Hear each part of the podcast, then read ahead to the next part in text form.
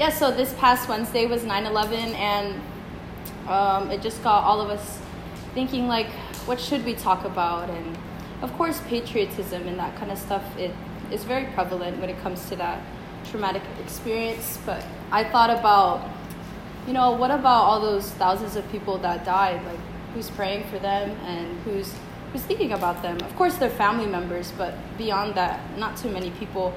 And it's crazy because you see in the news like all the time um, mass shootings, violence, terrorism, all that kind of stuff. It's so prevalent to the point where it's it's normal for us, but that's not normal.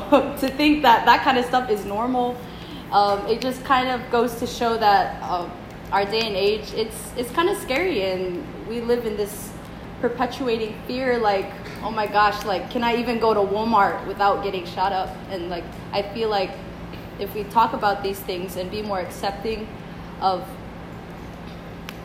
yeah it's we should be praying for the people who have passed due the due to these experiences and due to these acts of terrorism. So all of this ties in some way and basically when it comes to purgatory we've heard the the coin term like being thrown around. When we hear purgatory what do we think of right? Fire burning punishment and uh, there's actually three things that all of us catholics believe in when it comes to purgatory. The first one is that it exists that there is some form of purification when we pass.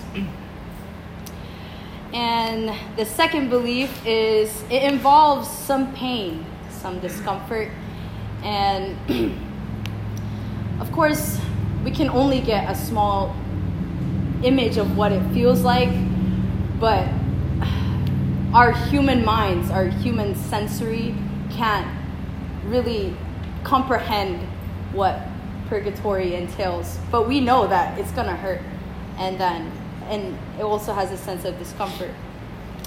And the last one is that prayers on earth can be prayed towards people in purgatory. So usually sometimes like during the rosary, sometimes you hear, "Oh, pray for those people in purgatory." Oh, I left I lift up this this rosary to the people in purgatory. And the reason why that we do that is because when we pray for these people in purgatory, in a sense, it kind of lessens their pain and discomfort in purgatory. And it actually accelerates their time uh, so they can get closer to God. Because that's all, what we all want, right? Mm-hmm. We want to get to God. And some of you may be thinking, oh, but didn't God like die for our sins? Like, why does there even need to be purgatory? Well, to answer that question, He died for us so He could. How do I?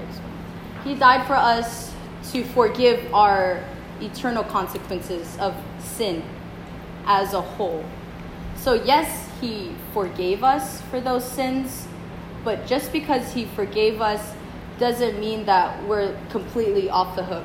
Does that make sense? Because I bet a lot of you could relate to how sometimes when we go to confession, it's like we go to the confession for the same sin on and on and on and that that particular sin is called temporal consequences temporal sin and what temporal sin means is that even though I've been saved by God and I've been forgiven for my sins, in a way, due to my humanness, I'm still attached to that sin.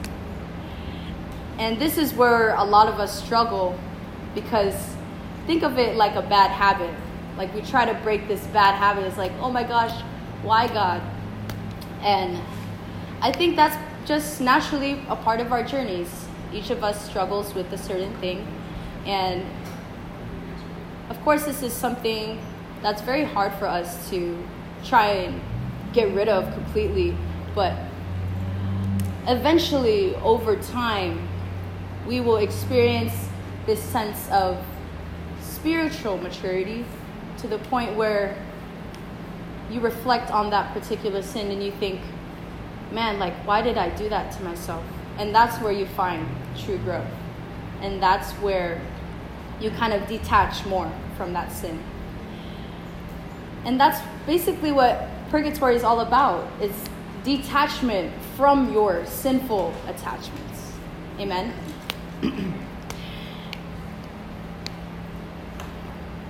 so, when our time comes, whenever that is, although we are in friendship with God, we still must be purified in some way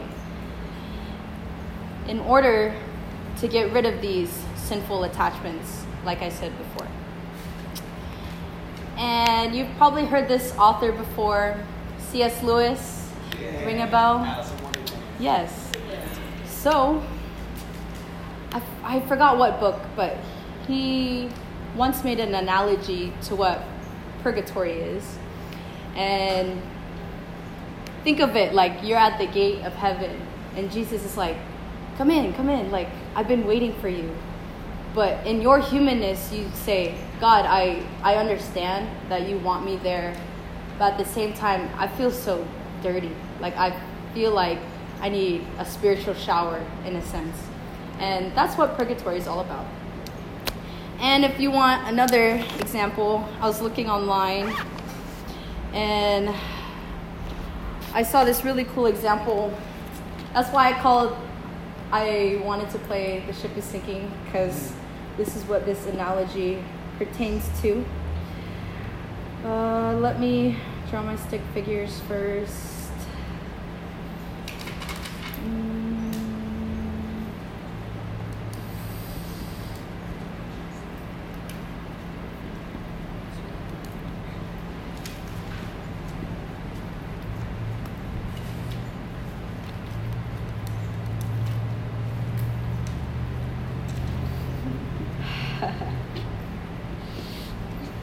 Sorry. Okay, this is a really crappy drawing, but basically, it's floating. Think of all the saints and all the people in purgatory and us here on earth. We're all on the same boat. And see, these are the people in the poop deck because they're dead and these are the people in purgatory. But they're still around us, you know, like their souls still exist and they're still like roaming around here on earth. And then this is us, and then this is Jesus. Ah, there. so basically, God is in control of all of our lives and He's steering our ship, and we we have to be accountable for one another saints and even people in purgatory. Does that make sense? And uh, a really good verse that ties in with this is James 5:16. Um, in summary, it states, "Therefore, pray for one another so that you may be healed. The prayers of a righteous man are effective much." I shortened it just to get to the point, but basically what is what's that saying is yes it's nice for us to pray for each other here on earth within this community within our families friends and and all of that. But also if we focus too much on that we forget these people. But they're on the same boat still and that's no fair right? Like we, we when it comes to prayer we have to be not biased. We can't be biased towards people who are only living, right? How about the people who are who are in purgatory, who are just they are experiencing this type of pain and discomfort that we can't even like imagine as humans. But if we have, if God gave us the power to pray for them, like, why not, right? And then these are the saints, of course, and they're always going to be watching over us. And the beautiful thing about that is maybe even some of the saints were in purgatory, but by our prayers and by God's intercession and grace and mercy, they became saints. Whew. And if you want a background of the word purgatory, uh, the Latin root is purgare. Let me, I'm probably murdering it by saying it. Here. So that's how you spell it. This is the Latin root that comes from purgatory. And if you could guess the definition, what are we thinking? To be purged.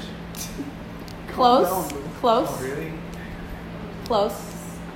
That was a good guess. No, it's really good. It's a really good guess. It's a P word. Purified. Yes. Nice. Wow. Yes. Purified of mercy. Good job. Good job. Yeah, so that is what that means. And that's why purgatory is so important. And um, this kind of topic is very vague when it comes to Catholic Church. Yes. Sorry, what was the Latin word? Root again? Oh. Purgario? Purgario. Yeah. To purify or cleanse. Yes.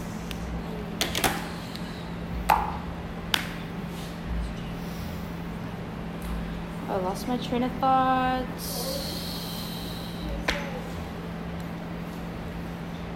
What was I talking about? lost my train of thought. Um, Background in purgatory. background of purgatory. And then gave us the root. the root word and then oh got it. So when it comes to purgatory it's not really seen in the bible if you have noticed. Not a lot of people talk about it and i think that's why we're not so knowledgeable about it as a whole. But there are so many examples even by the saints that purgatory exists like who has heard of saint faustina Yes. So she had a vision. Uh, God gave her a vision where this angel was guiding her through the this like prison, and she noticed that like there was the prison walls and there was fire everywhere. These people were burning, but they were praying like, "Oh my gosh!" and that's just that's just like one depiction of like what purgatory is. And people ask like is purgatory is it a specific location? Not necessarily but rather it's a state of being and i will explain that more. So what i mean by a state of being it's kind of hard to explain but think of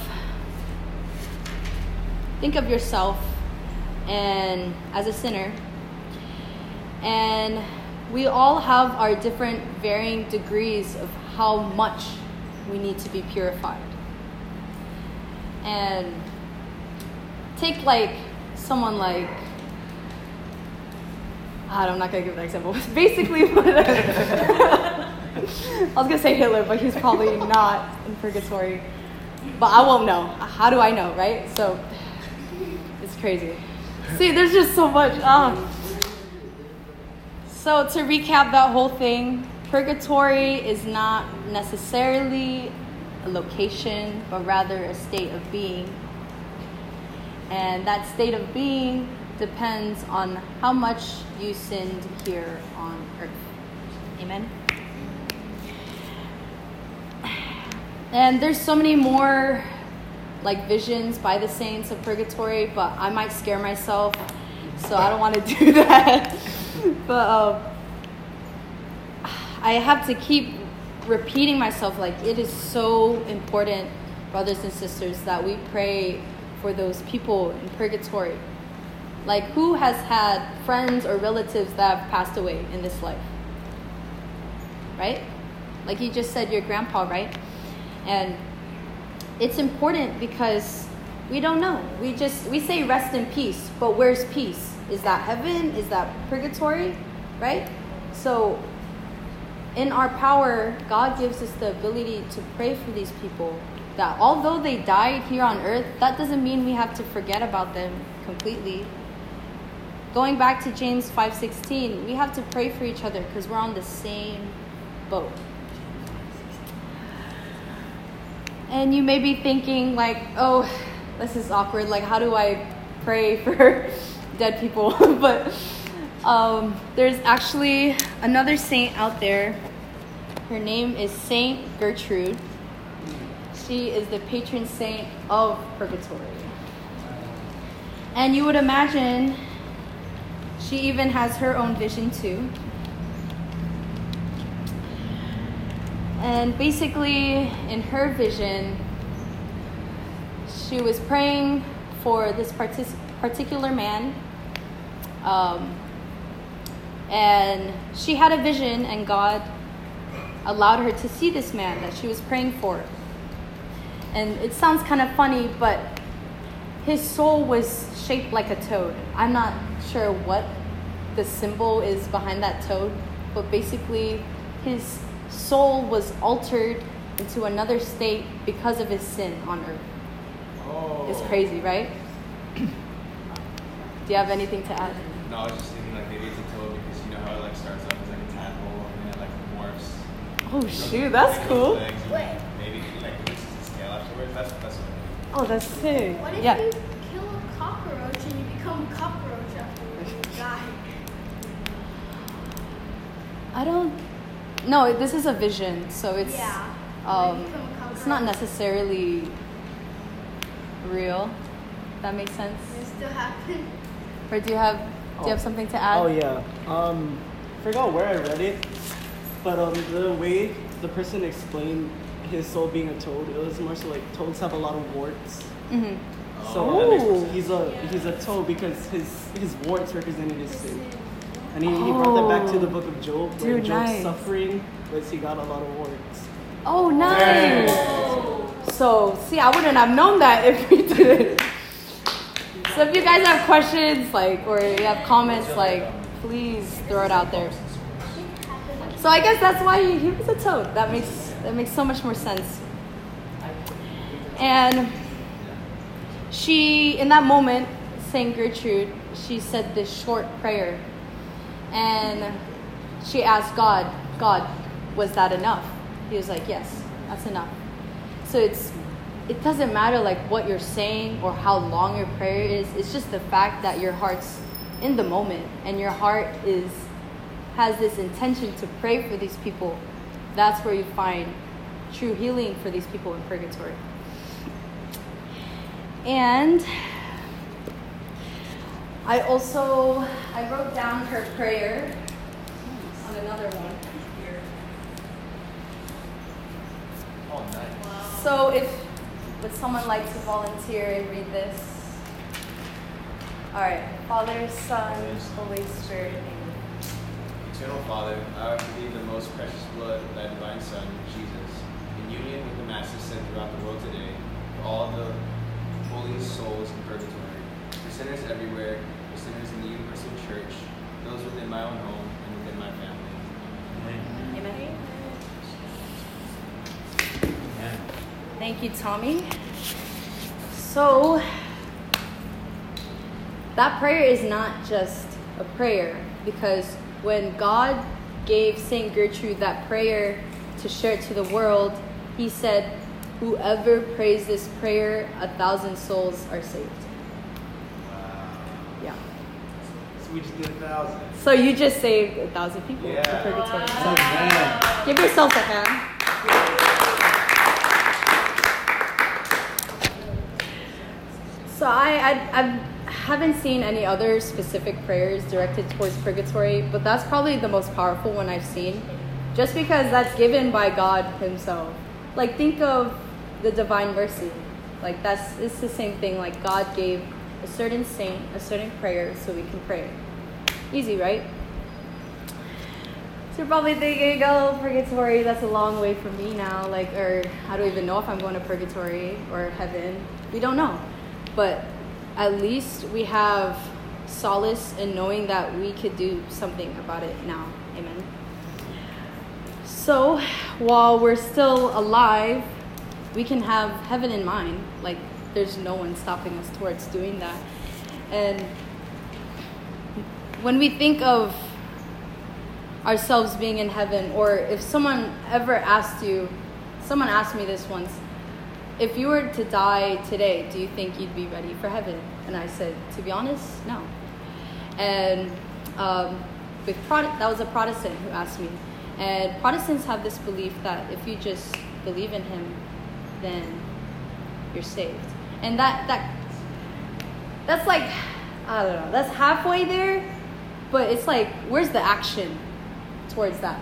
It's it's a matter of it's not just believing, but it's actually putting your faith in action, and that's where we see results. And um, there is this my favorite Catholic speaker, Father Mike Schmitz. Uh, he did a video on this whole thing about whether we're good enough for heaven, and he said we're not, but that's okay. It's okay because by God's grace, He will get us there. By God's grace, that yeah, I'm not good enough, but God sees me as good enough. We're never going to see ourselves as good enough. Like, no matter how hard you try, no matter how many self help books you read, like, it's not going to get you to, to that point where God sees you because you're not God. Amen?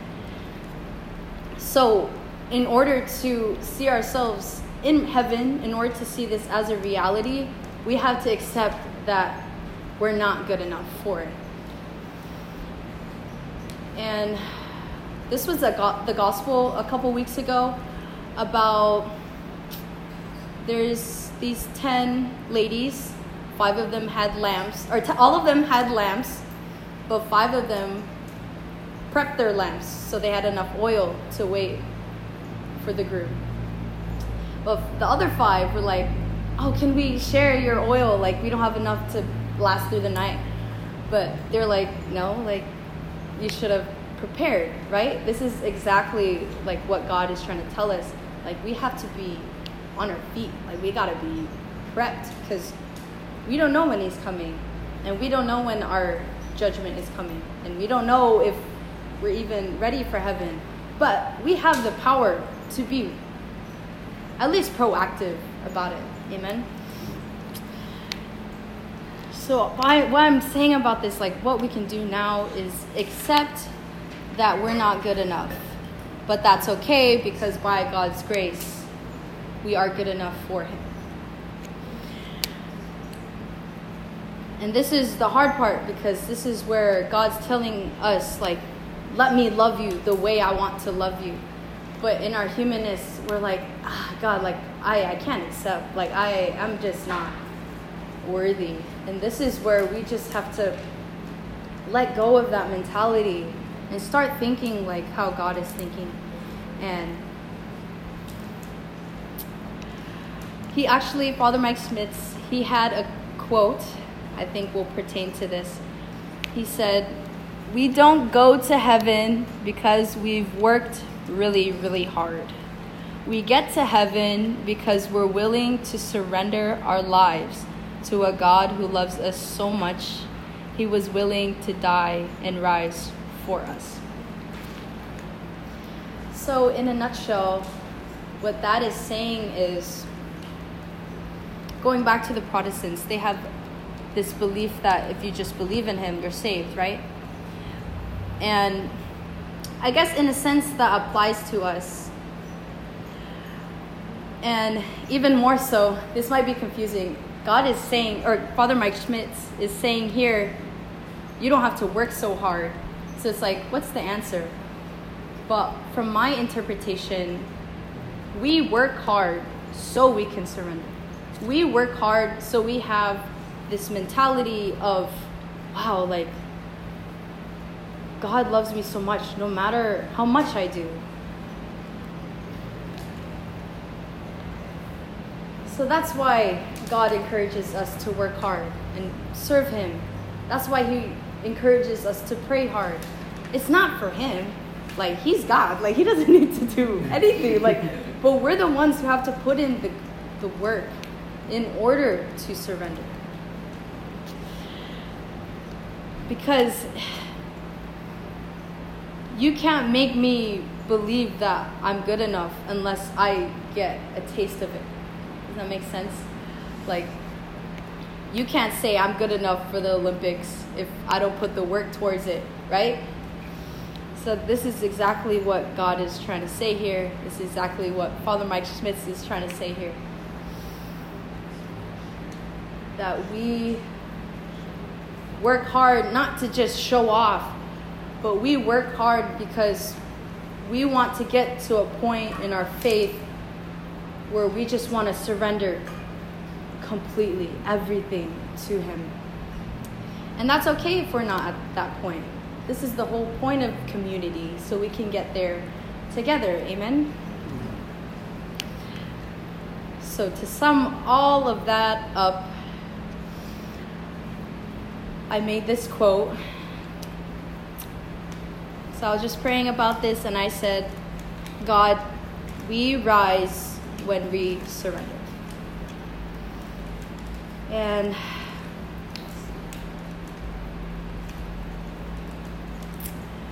uh, to kind of give a sharing about uh, getting into heaven, uh, we had an old friend.